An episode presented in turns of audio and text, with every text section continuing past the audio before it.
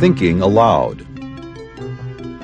Conversations on the leading edge of knowledge and discovery with psychologist Jeffrey Mishlove.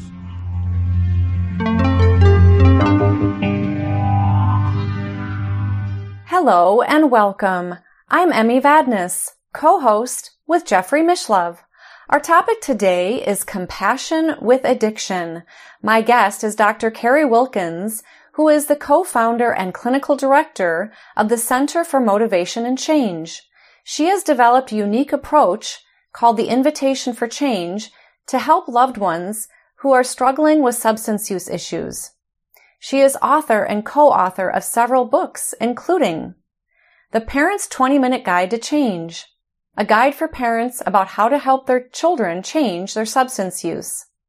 The Partner's 20 Minute Guide, a guide for partners about how to help their loved ones change their substance use. Beyond Addiction, how science and kindness help people change, and the Beyond Addiction Workbook for family and friends. Carrie is located in the New York area, and now I'll switch over to the internet video. Welcome, Carrie. It's such a pleasure to have you with us on New Thinking Allowed today. Thanks so much for having me. I'm excited to be here. Most people think that when someone is struggling with substance use issues, they have to hit rock bottom before they can recover. Yet your research has shown otherwise. Yeah, that is unfortunately one of the biggest myths out there. Um, that our foundation and my literally my career is devoted to changing that perception um, because it's not true, and um, it's actually contributing to I think a, a significant loss of life um, because families or friends are being told that there's nothing they can do when they can actually have an incredibly positive influence on loved ones and with fentanyl and everything that's out in the marketplace now, um, people are overdosing and people are dying, um, and it just doesn't have to be that way. Um, and that messaging of you have to hit rock bottom is detrimental to the person with the substance use problem, and it's detrimental to their family and friends because um, it's sending them sending them a hopeless message because um, rock bottom really might mean death now um, with fentanyl around. Why do you think that myth has become so popular? Substance use problems are one of the most stigmatized problems, um, and in our culture and lots of cultures around the world, um, you know, the the idea is that people who use substances are weak, they're morally bankrupt, they have character problems. You know, there's all these deficits that contribute to them deciding to go down the path of using substances. Um, that narrative has been around for a very, very long time. Um, and they're hard to understand, right? When you've got a loved one or a friend who's doing something incredibly destructive, um, it's scary and it's upsetting and confusing. And unfortunately, we humans tend to sometimes deal with our fear by getting angry and punishing. Um, it makes us feel like we have some control um, instead of actually wrestling with wow why is this person gravitating to drugs and alcohol? What are they getting out of it? Um, and i think when you start to explore the why behind the substance use you end up facing all sorts of societal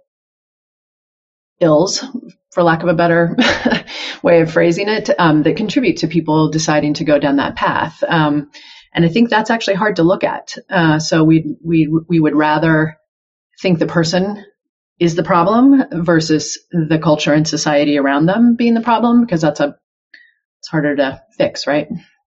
Absolutely.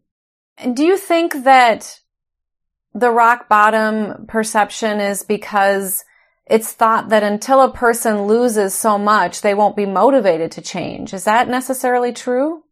Yeah, so that is definitely part of the part of what drives that idea is that there's no way you can influence somebody's motivation. And that's actually what the science has spent, you know, the last 25 years disproving, which is, um, you know, there's very specific strategies that we use as therapists. Um, and we've actually put in our approach for families, um, which are communication strategies that can actually activate somebody's motivation and create a conversation and create a platform where you can be having a positive influence on somebody's motivation, you can also think about the world around them, you know, and what can you do as a person to influence the world around them that makes change more likely, that makes change easier to obtain. Um, there's lots of roadblocks to change. And if we can, as helpers, get some of those roadblocks out of the way because we're thinking strategically, um, we can have a huge influ- influence on somebody's motivation. Um, I can have an influence on your motivation just in how I talk to you. I can make you defensive and I can make you hunker down and hang on to your whatever it is that you're wanting to hang on to, or I can create an environment where you're more curious um, and you're willing to say, yeah, I'm not totally happy with what I'm doing. Um, so we really try to help family members think about how they're approaching communication um, and treatment providers too. Um, but we have we have courses we can take about how to do this, right? Um, but part of our idea is we want to help lay people also take use these same strategies. Yeah.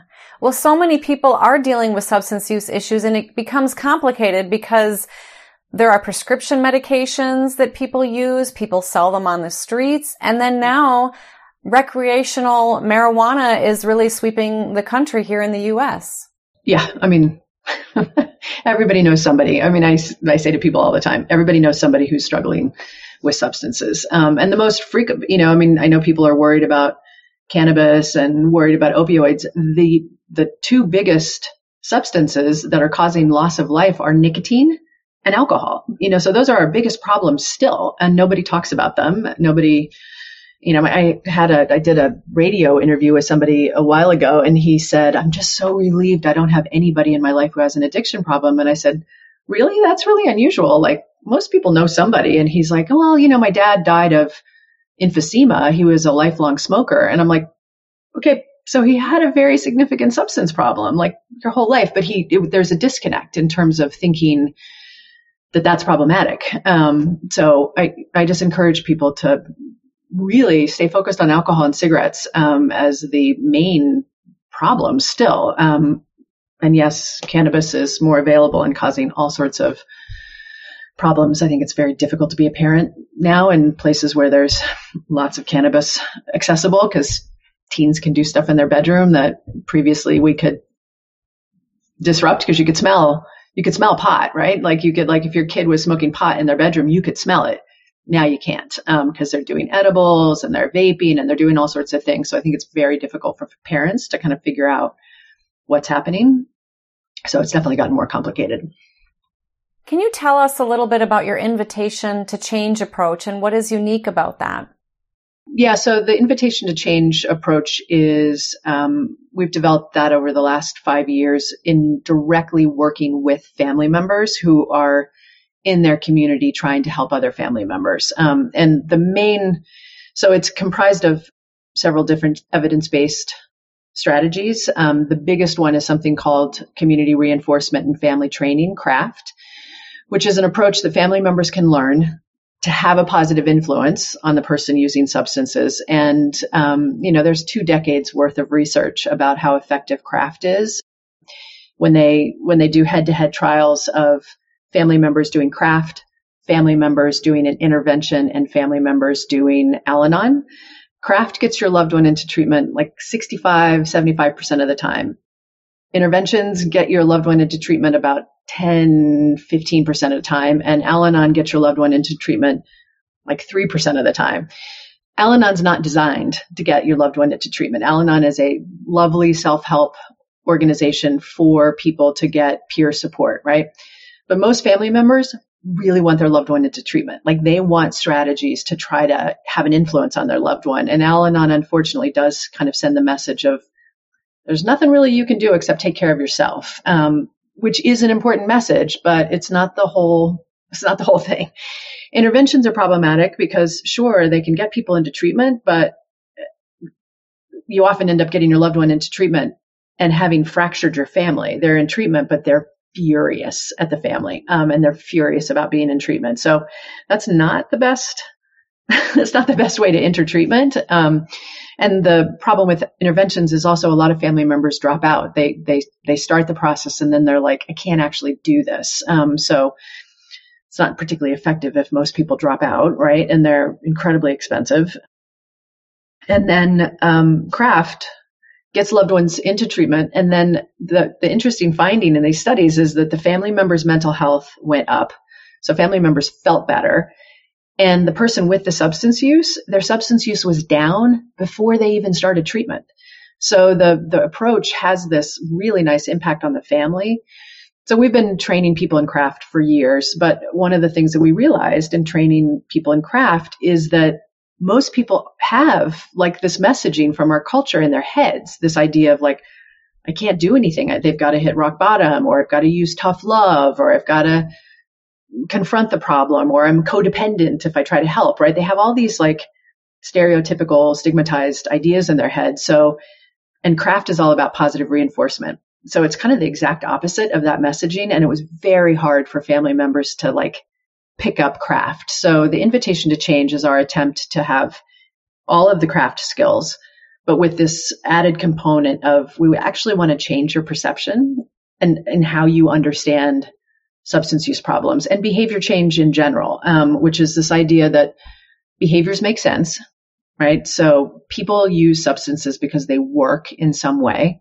Um, you know, people don't use substances because they're bad people or selfish people or they anything. They use it because they work in some way. Um, so if as a treatment provider and as a loved one, you can step back and be like, okay, yes, that behavior is scary. It's causing all sorts of problems.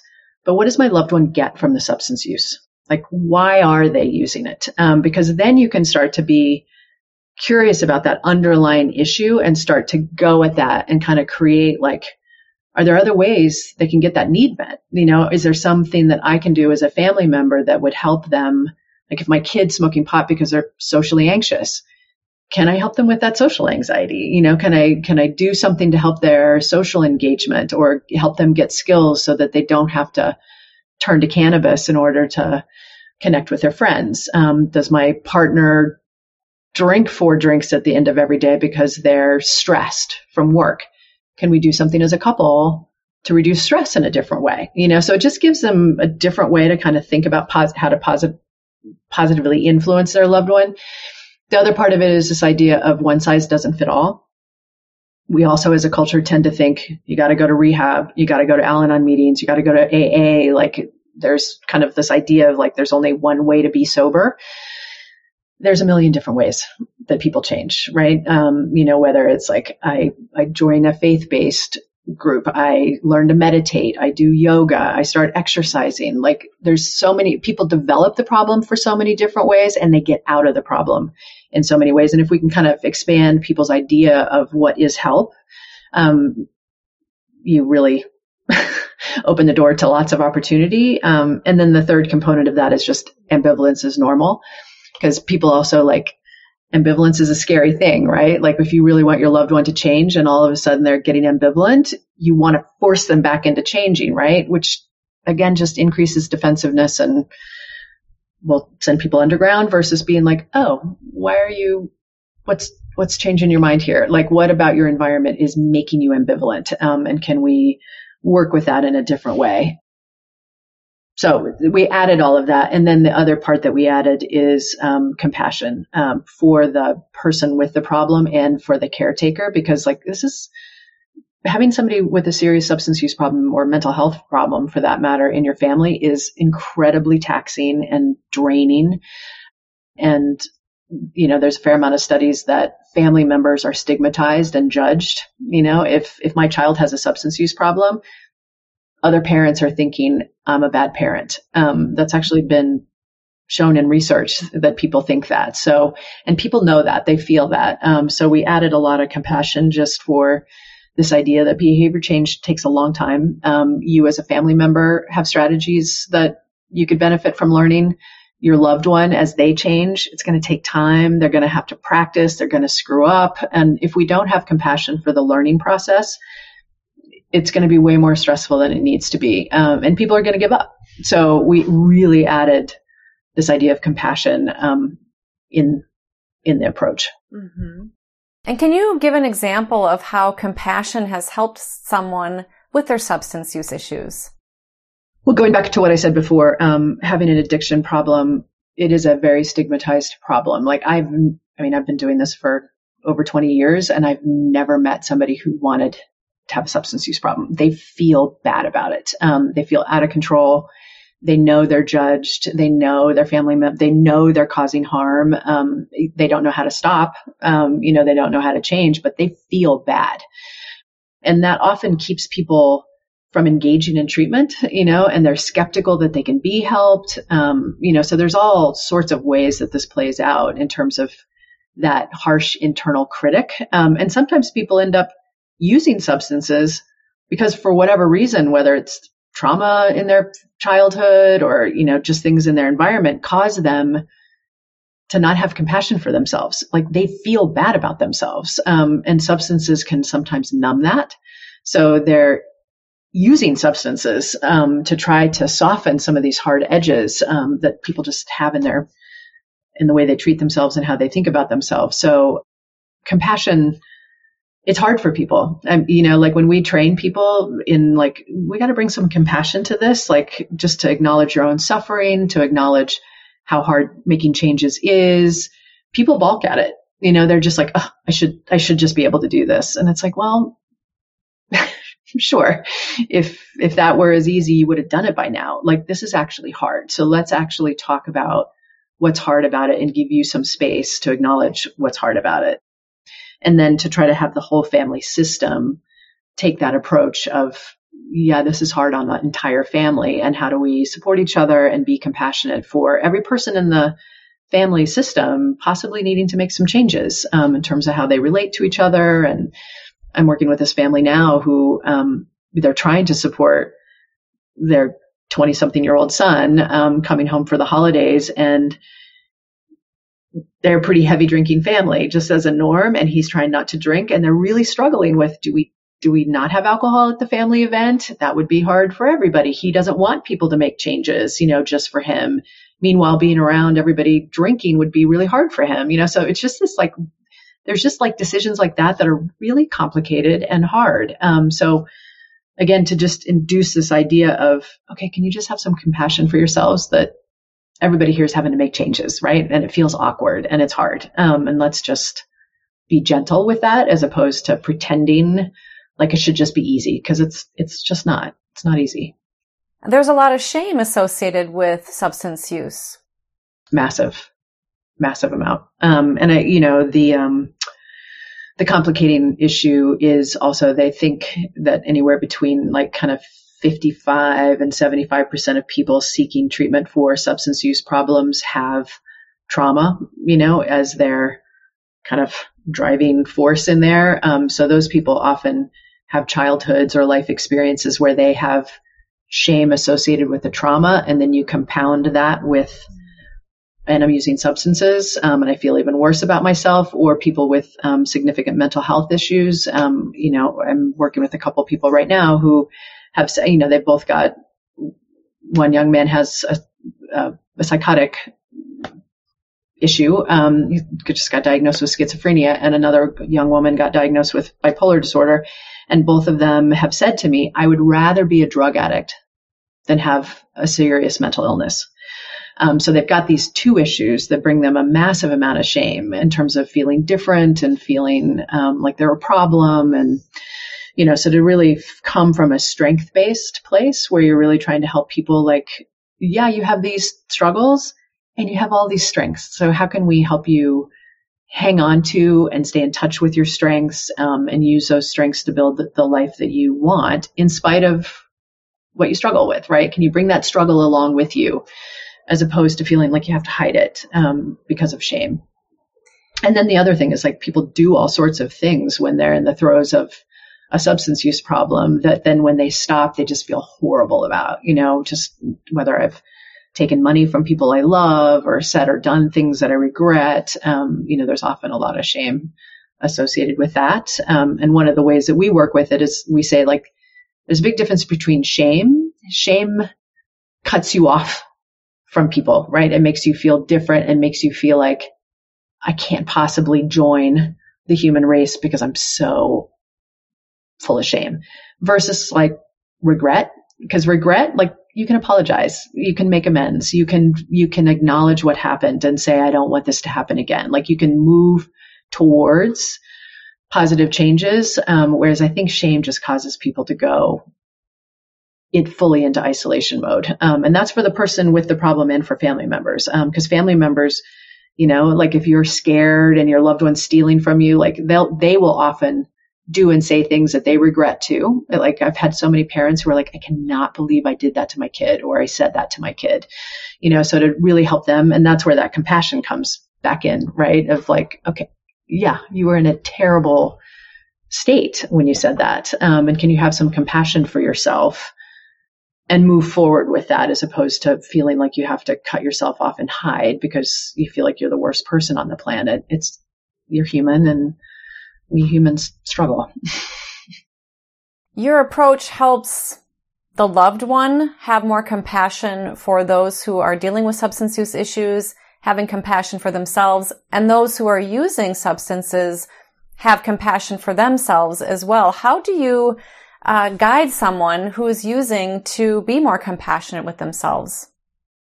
Usually by trying to help them kind of see how being not compassionate is impacting them, right?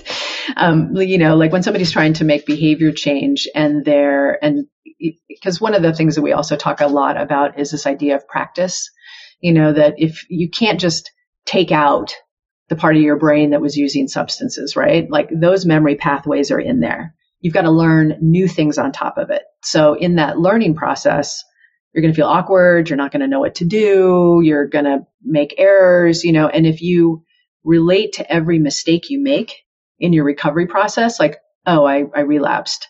See, I wasn't serious. Maybe I'm not serious, right? That's going to send you back to deciding to continue using because you feel like I just have to give up. I, I can't, I can't do this versus like, wow, I just slipped up. I returned to use.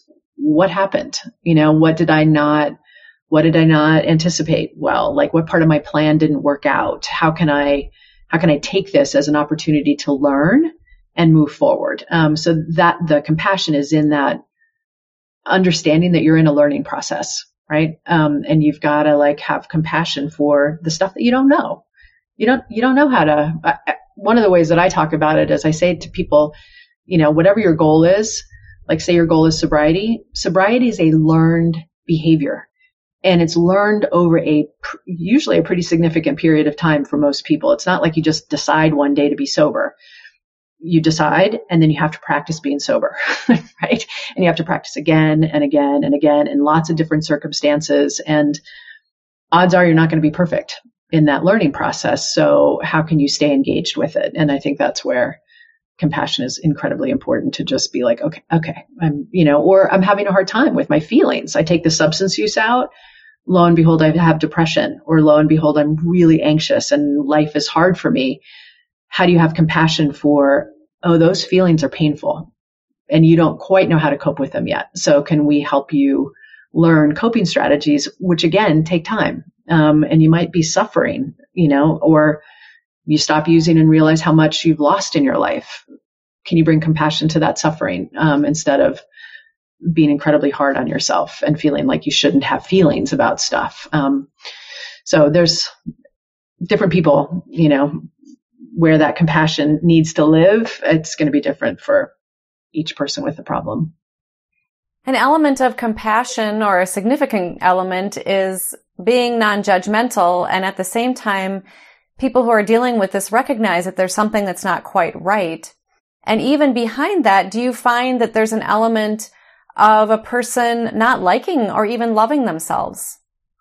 I think that's true for a fair number of people. You know, again, going back to that trauma, you know, like if you grew up in an environment where you weren't taken care of or were actually abused or neglected in some way, like we learn how to take care of ourselves within our family systems, you know, in terms of where we grew up. Like that's how you learn to take care of yourself. Um, so if you grew up in a system where that learning didn't happen and you found a way to take care of yourself with substances, which people often do. It's like, okay, I don't know, you know, say I have anxiety or fear, right? And I'm growing up in an environment where nobody talks about fear, nobody manages fear well, you know, and I'm a temperamentally anxious kid and I discover pot or I discover alcohol as a teenager and I realize like, oh, I'm not anxious anymore. I can have a drink and go hang out with people and I'm not anxious. I've learned that alcohol works, right? And then if I keep doing that for 15 years, using alcohol to manage my anxiety and then decide to take alcohol out, I'm going to have a lot of anxiety that I don't know how to deal with because I've skipped over a bunch of learning, right? So, um, being able to kind of unwind okay how did this get started you know like where did it start for you um, odds are there's a bunch of learning right there in that space that needs to then start to happen or i don't know how to communicate very well you know my my relationships are superficial i'm lonely in my relationships or i don't know how to connect with others or you know whatever it is for somebody or i'm somebody who gets really angry and i hurt people when i'm angry you're going to have to learn other ways to go about this, right? If your relationships are going to be richer. And that takes me right back to that idea of practice and learning, right? Like, sure, I'm trying not to drink, but I might also be having to learn how to deal with my anger in a different way. Um, and so I'm, I'm having to learn two new things, um, which can be complicated for people. The teenager in the bedroom using marijuana to soothe their anxiety or for whatever reason, sometimes in that situation, the parents themselves might also be using because, or, you know, where is that line of what is an addiction versus somebody is, is using it for more quote recreational use? Well, so that's a multi-layered question there because, um, one of the most striking things that is coming out of science around just trying to understand um, the legalization of cannabis and like what kind of impact that's having. Um, the studies they do on adolescents is it actually really does affect literally intelligence, like IQ. Um, so if you can keep cannabis out of your teenager's brain, you're doing them a huge service. I'm always, I just tell pa- parents like, and cannabis is very different, you know, so what you might have been using as, you know, if you're a 50 year old parent and what you were smoking when you were 18 or 20, it's completely different now. Um, the the strains are more intense. Um, you know, they've got again more access. The potency is significantly more. So it's just a whole different ball. It's a whole different ball game. Um, and we do know it really impacts motivation. It impacts learning, and it impacts um, IQ. So if you can just work with your kid to say, I know it's around, I know everybody's doing it, and can we just protect your brain until you're like 19, 20? like we'll be doing great. And then you can make a decision for yourself. Um, so I, and then I think if, if, if a parent is noticing, oh, I'm having a hard time having my kid t- trying to get my kid to say no to this because I know I'm using it, it's probably worth like seeing if you can not use it and examine why you're using it um, and can you make changes um, which is a oftentimes an interesting exercise for parents right of like oh it actually is hard. You know i'm asking my kid to do something hard. Um, you know when i'm saying don't do that right? Because i'm having a hard time not doing it. Um, and just be curious about that and examine like what is it about my life that i'm not managing? Why am i turning to a substance? You know can i can i get my needs met in another way? You know, do I need to reduce my stress in some other way? Um, and use yourself as a role model with your kid. I mean, I think that can be a, like a really nice thing for a parent kid dynamic of a parent being like, you know what? I realized I was doing it a little bit too much. So I'm going to, I'm going to take it off the table too. Cause I don't want to, I don't want to do that while I'm asking you not to do that. Um, it's, that's an interesting learning opportunity for a kid. Is cannabis considered a gateway drug like some people think?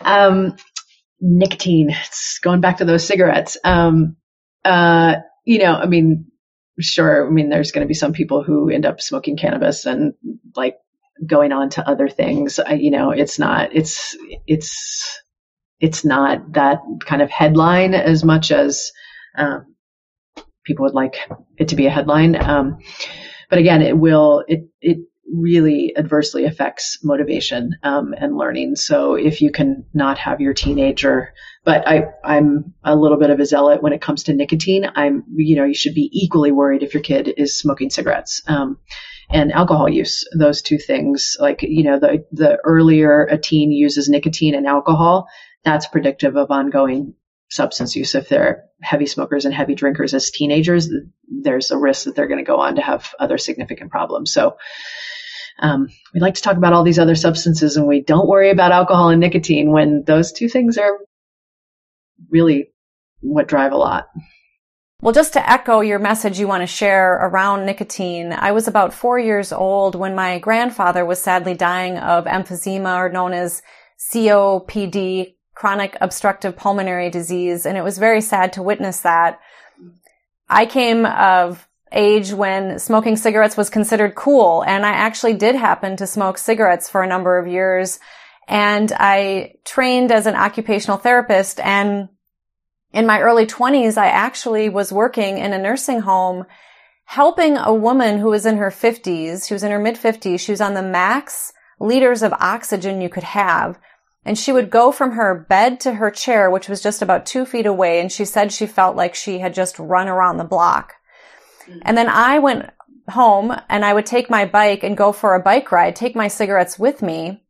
Mm-hmm. And I thought, what am I doing? I was so addicted. And even though I, I had that experience with my grandfather and, you know, became a medical profession, professional and it took really multiple experiences for me to recognize the long-term effects. And I think a lot of people don't realize that it, that over time it really does impact you. Nicotine, for sure. Yeah. Yeah. Um, no, I mean, that's the problem with, um, cigarette smoking and nicotine is the, the health consequences are much later, right? So you're causing yourself damage, but you don't feel it in the moment, um, in a very different way than some of these other substances. You know, if you drink too much, you wake up the next day and you have a hangover. Like it's, it's, you immediately feel like, ugh, I don't like how that felt. Um, nicotine, you don't feel, you feel better, right? When you smoke a cigarette because you're getting yourself out of nicotine withdrawal. So it feels better in the moment. Um, so that's part of what makes it really complicated for people. But, you know, nicotine, like it, it messes with all sorts of our metabolic systems, you know, I mean, it, it's a stimulant, um, you know, so it's, it's, it's affecting your diet, it's affecting your sleep, it's affecting anxiety levels, it's affecting all sorts of stuff. But when you're really addicted to nicotine, you just want to be out of nicotine withdrawal. Um, and that's really what your brain is focused on. Um, you're not, you're not imagining having emphysema when you're 75. If you're smoking daily as a 20 year old, you're a long ways away from that. So, um, nicotine's actually one of the hardest things for people to kick. Um, you know, it's really it's, and I think that's true for cannabis too. You know, some of these like young adults who are daily smokers, it's very hard for them, you know, cause it's like nothing really terrible is happening. You know, they're just kind of like, they're just underperforming. They're just kind of not doing anything. They're just hanging out. Um, so it's not like a crisis.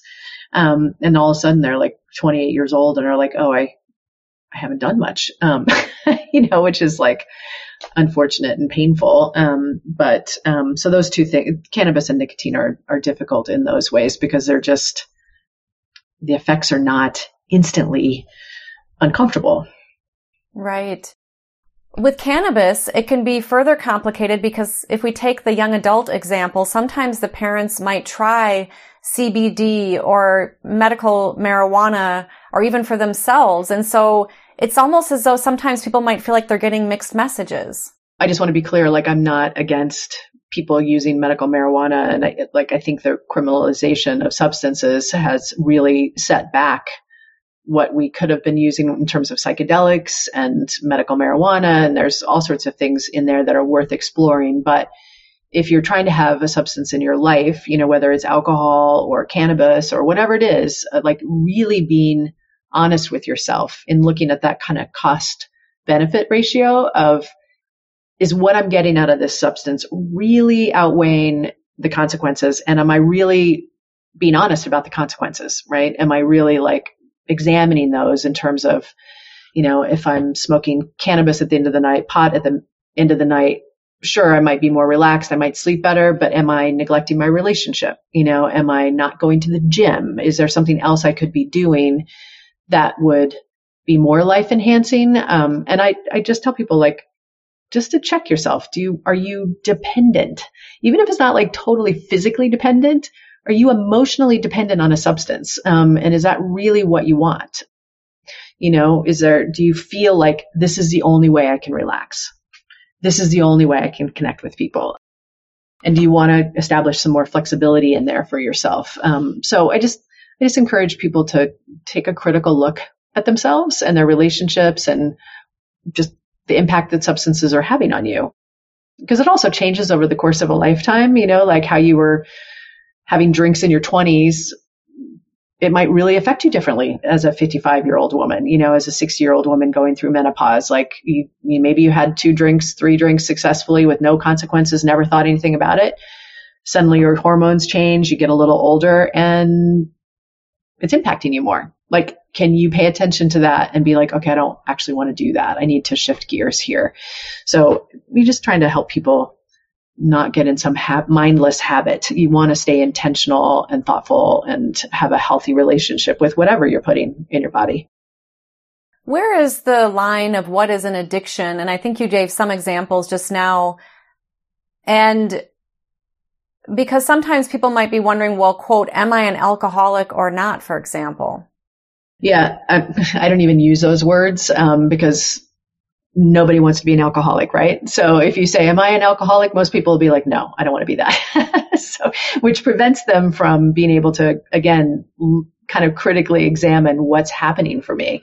Um, so the way it's diagnosed is on a spectrum of severity and, um, again, it's just really like, are you persisting in the behavior? You know, so are you continuing to drink or smoke pot or whatever it is in spite of consequences that are actually meaningful in your life? Um, you know, do you keep going to the behavior even though it's actually causing you significant problems? And then, you know, with some of the substances, like, you know, do you have increased tolerance? Are you needing more and more and more? You know, if you take the substance out, do you feel withdrawal symptoms? You know, like if you don't drink for two or three days, do you start to feel crabby? You know, are you more anxious? Are you having a harder time regulating? Well, maybe, maybe those drinks at the end of the night are doing a little bit too much for you and you need to like actually take it out for a while and figure out how to deal with your emotions in a different way. So those tend to be the three things that I encourage people to look at is just, are you incurring consequences that you wish you weren't? Um, like, are, is your tolerance going up? And if you take it out, do you really miss it? And do you have cravings? Um, because if you really miss it and you're having cravings, you're probably a little bit too dependent on it. And some people are very dependent on it. So it's just being able to look at those three things. How can a loved one help those who might be suffering with substance use issues be compassionate without necessarily enabling them? So that's all spelled out in our workbook. Um, the Beyond Addiction workbook, and it's also in Beyond Addiction How Science and Kindness Help People Change, our two books, because um, it's a combination of things and it's different at different times, right? So enabling is, again, a word that gets tossed around. And people, like if you ask 10 different people what enabling is or 10 different people what codependency is, you're going to get 10 different answers, right? So those words are for me are just kind of meaningless words. Um, enabling is when you're inadvertently doing something that supports the use, you know, whether it's like, okay, my loved one is constantly running out of money. I'm giving them money and they're using it on substances. Um, you know, they say, oh, I can't pay my rent. I give them rent money and they go use substances and they don't pay their rent, right? So that, that would be kind of like classic definition of enabling part of these strategies that are in the invitation to change approach is really helping loved ones focus on um, reinforcement. So, what are healthy, sober behaviors that I can reinforce and support? How do I let natural consequences actually play a role? Um, you know, one example I give a lot is this woman that I worked with for years. Her husband would come home from work and he would kind of sit down in his living room chair and drink beer and would fall asleep in his chair, right? She would clean it all up. She'd get him up to bed. She'd be furious, right? She'd be so mad at him for doing this every single night. Um, she'd be mad at him in the morning and he would think she's difficult. Like she's such a crab in the morning because he wouldn't remember, right? So she was trying to protect him from the teenagers seeing him that way in the morning. And so what she did was she started to leave him there. So she would just go to bed She'd leave him in his chair surrounded by beer cans and the kids would walk to breakfast and walk past him and find him passed out there, which was painful for them, but it was more painful for him. And he woke up and he was embarrassed. He didn't want his kids to see that way, you know, and he, and he realized, wow, I passed out last night. Whenever he, she got him up to bed, he wouldn't remember that he, he just thought he walked up to bed. He wouldn't realize that she actually got him there. So when he started to realize I'm passing out at night and my kids are seeing me, that was motiv- motivating for him. Um, you know, and instead of thinking my wife's a nightmare for being mad at me every single morning, he was actually able to kind of look at himself. So that's an example of like that was a naturally occurring consequence that was meaningful, right? And helped him shift. And then the other part of the invitation approach is a variety of different communication strategies that really help people talk about the problem, make suggestions, offer to help, um, because usually relationships are pretty fraught with lots of communication breakdown by the time somebody's got a pretty significant substance problem. There's usually lots of fighting and lots of lots of bad communication. So um, we try to help family members shift how they communicate so that we can lower defensiveness um, and create, you know, discussions that a you understand your loved one better, but you can also make suggestions about how they might change and how you can possibly be helpful. Um, so it's a lot of different things and embedded in all of that is how do you take care of yourself in this process, right? Because it's not about just running around rescuing your loved one. It's really being, it's being intentional. It's being strategic. It's making sure your life is not getting sacrificed, you know, while you try to help your loved one. Um, so we're also really working on trying to help them keep their balance in that way too when a loved one of those who are dealing with the substance use issues are able to stay involved with the person's life in a loving, compassionate, meaningful way, it seems that that would help the person who's using feel less shame and feel more supported, therefore perhaps even being more motivated to want to improve their lives. Yeah. Yeah, there's a mom that we use her as an example. Um, her son was using opiates, um, and she was terrified he was going to overdose. Um, and you know they'd been fighting and lots of problems, and she really was like, "I have to be able to communicate with my son." So she started working on all these strategies, and he. Um, I mean, it's a heartbreaking story. She was in the living room and he came out of his bedroom and he said, Mom, I think I'm overdosing. And he she had Narcan and she was able to, you know, keep him from overdosing in that moment. And after the fact, he said to her, I felt like I could come tell you. So even though that was a terrifying thing to have her child told, you know, tell her, and she wishes he hadn't been using, of course, she created an environment where he could come to her, you know, which ultimately saved his life. Um, and he's now on a better path and he's making positive changes now, but it was really like working on those communication strategies helped her in that, helped get them to that place, you know, where he didn't hide from her. Um, so even though on the surface that looks like difficult, right? Her son is using drugs in his bedroom in her house. Like that is terrifying as a parent.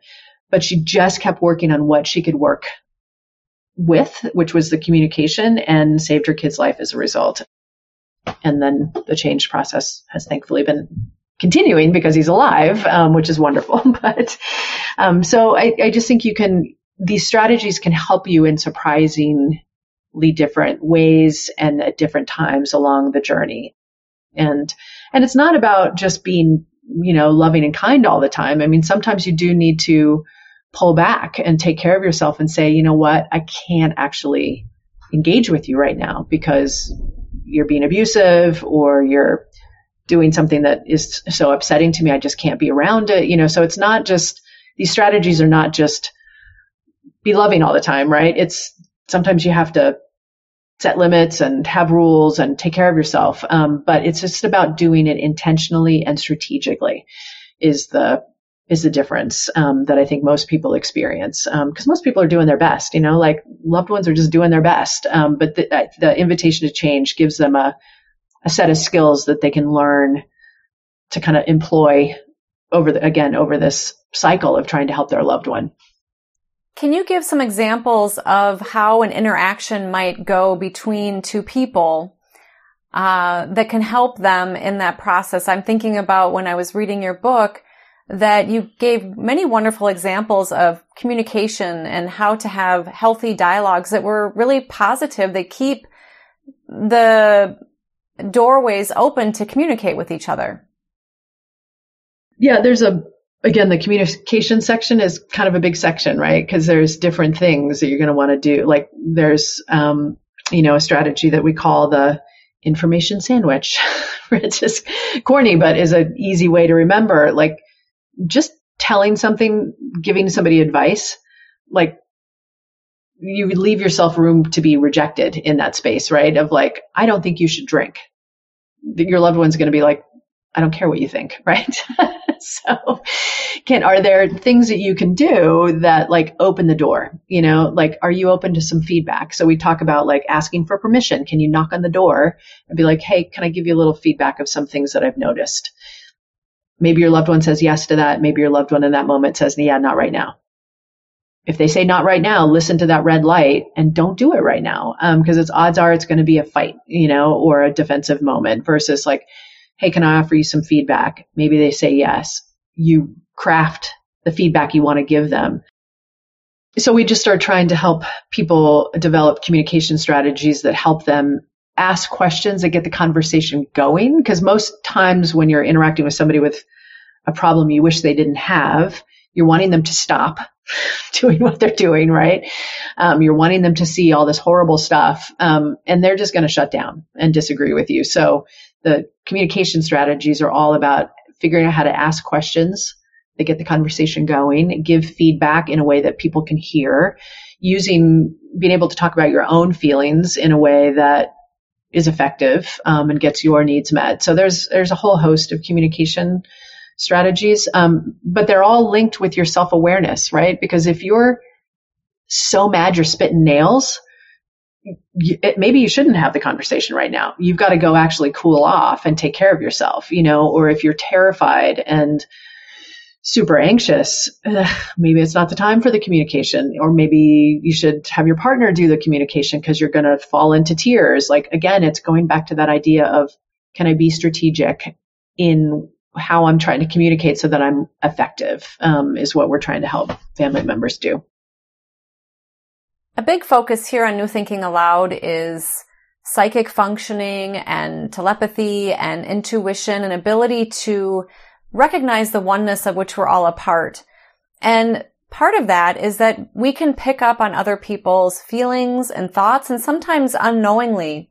How much do you think those who are using substances are maybe in a way trying to modulate some of that experience where they might be picking up on uncomfortable or even negative experiences.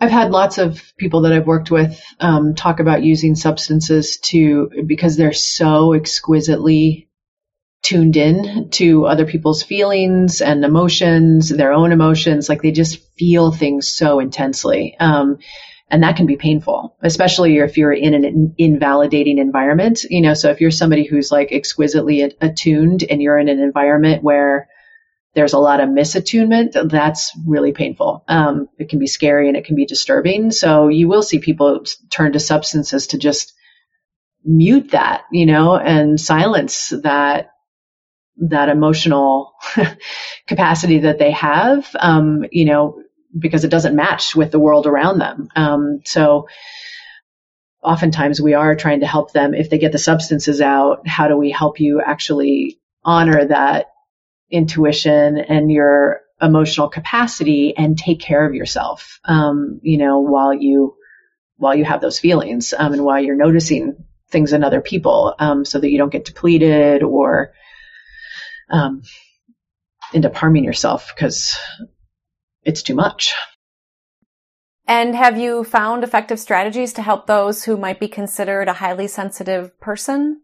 Yeah, I mean, I think again, I think different things work for different people, right? Um, you know, I mean, sometimes just even being able to acknowledge that that's your experience, right? Uh, you know, so many people who are emotionally attuned grow up in environments where they're told you're too emotional right?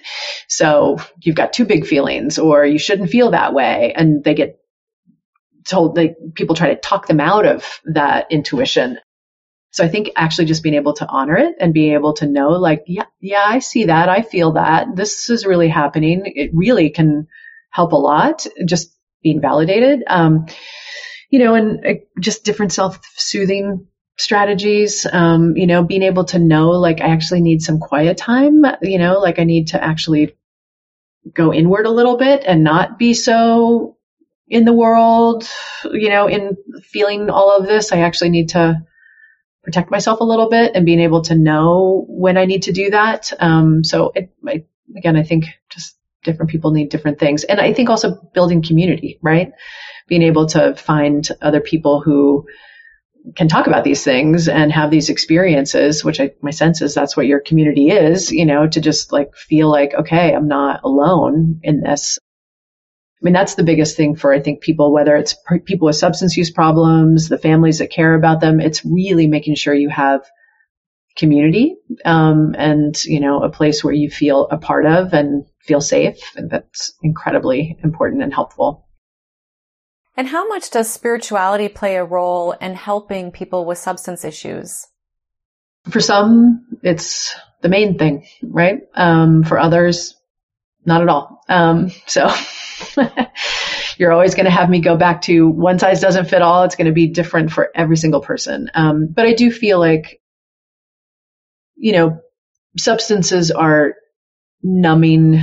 They, they, again, they, they serve a lot of purposes for people. Um, and I think when you take them out, people are often searching for meaning and searching for how to make sense of things and how to understand things and, you know, developing, you know, your spiritual path, whatever that may be, where you find something that is just a little outside of yourself, um, and something that grounds you and something that is awe inspiring or hopeful for you. I think that's incredibly helpful for people and important. Mm-hmm. And do you find that those who are dealing with this might feel a sense of isolation or a lack of connection? Very much so. I mean, that's why I said like that, um, that building community. And, you know, I mean, I think that's one of the things that the 12 step organizations have done masterfully, right? That's an instant community of people who get it. Like they get your experience. They've probably had your experience and they've had success, right? So you've got all sorts of role models in that space. Um, so I think that's a very easy place to find a sense of community if you're somebody trying to give up a substance. That doesn't resonate with everybody though. If people don't want to pursue the 12 step kind of path and that doesn't resonate with them for some other way, we, I'm always strongly encouraging them to okay, that's totally fine, but you got to find your community, right? Maybe that's your yoga class. Maybe that's your faith based, you know, maybe that's your community center with the community elders, whatever it is. You've got to find your people, um, you know, that where, again, where you feel safe, um, so that you don't need to turn to substances to get your needs met. We got to help you turn to people, your relationships, um, and figure out where, where that can happen for you. Can you share a little bit about your research on your invitation for change approach and how it's been successful for people? You can go to our website, um, CMC, cmcffc.org, and um, we're starting to put the research up there where we've got a community in Canada that is tracking its influence on people. You know, the, the research part of this um, is, it's in the works. The and but we do have all the research on CRAFT community reinforcement and family training which is there's an enormous amount of research about how that is effective. Um, so CRAFT is in the invitation to change. We've just added these other pieces to it so we're in the process of collecting how that impacts people. Um, but you know the feedback we get from the people that we train so we're training lay people you know so parents educators treatment providers to start invitation to change groups in their community. And these are often people who have gone the Al-Anon route. They've, they've gone the traditional treatment route and they are like, it just didn't, it wasn't helpful. And this this way of thinking about things is really incredibly helpful to me. Um, the the feedback we get is like this has completely changed my relationships, um, and my loved one is is changing, and I feel better about myself. Um, you know, the the painful thing that happens we we do these trainings and we have a lot of parents whose kids have overdosed actually and died and they want to give back to other parents and those parents come to the trainings and they often have this light bulb moment where they're like, had I had these strategies, my kid might be alive, um, which is heartbreaking, you know, to have them have that experience of like, literally, this is a completely different approach than what I was encouraged to do. And I can't believe it. They're able to turn that around in terms of like, okay, I really want to get this out in the world because I don't want other parents to end up in the same place I did. Um, but it's pretty painful. But I'm hopeful that as we get it out in the world more and more, they'll we can shift how people talk about addiction in general. I had a similar experience when reading your books. I too attended Al Anon several years ago for a family member and was told there's nothing you can do, just focus on yourself. It certainly enhanced my self development, which I think is important when you're supporting somebody with addiction as well. However, when I was reading your books, I thought, wow, I wish I would have known this at that time. My loved one is still alive, uh, although their use has impacted their health, but they are still alive. And I'm so grateful to share your message here today for that reason. Yeah, thank you for having me. Absolutely. I hope it's helpful to your listeners. Yeah.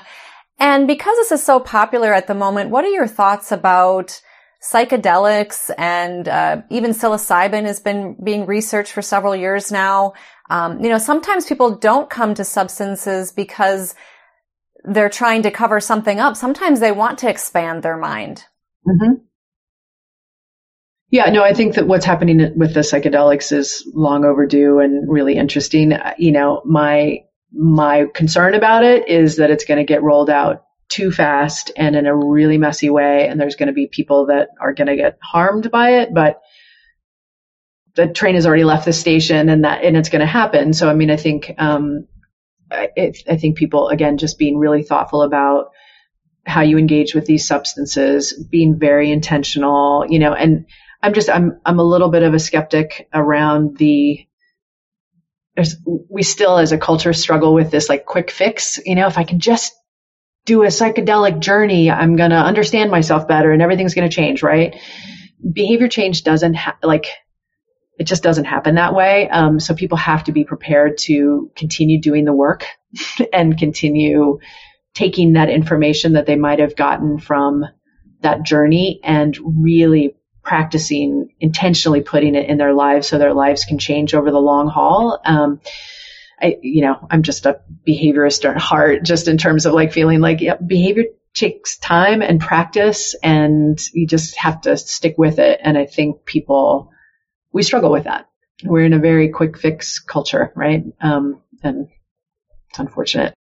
And part of compassion is being more mindful and aware. And so you're suggesting that people maybe, you know, check themselves, check in with themselves on why they're doing what they're doing and how it's impacting them and their relationships. Yes. Absolutely. Okay. You said it perfectly. Carrie, is there anything else you want to share about compassion and addiction today? No, I just hope that um, your listeners will read our material and think openly and with curiosity about this problem. We, there, there's so much judgment about this problem, um, and I think anybody who has been touch, touched by addiction has had enough judgment. Right? They, that's actually not what they need. Um, and I think if we, as a society, can bring a lot more curiosity and kindness to the problem, um, and this includes mental health. This includes, you know, I mean, it's things are getting better and people be, are being more open about their struggles and just the humanness of it. But with addiction in particular, I think there's just still so much judgment. And if we can soften that and bring compassion to it, I think there'll be less suffering and people can change faster. Yes. Here's to less suffering and more compassion. Dr. Carrie Wilkens, thank you so much for being with me today. Thank you. Thanks so much. And for those of you listening or watching, thank you for being with us.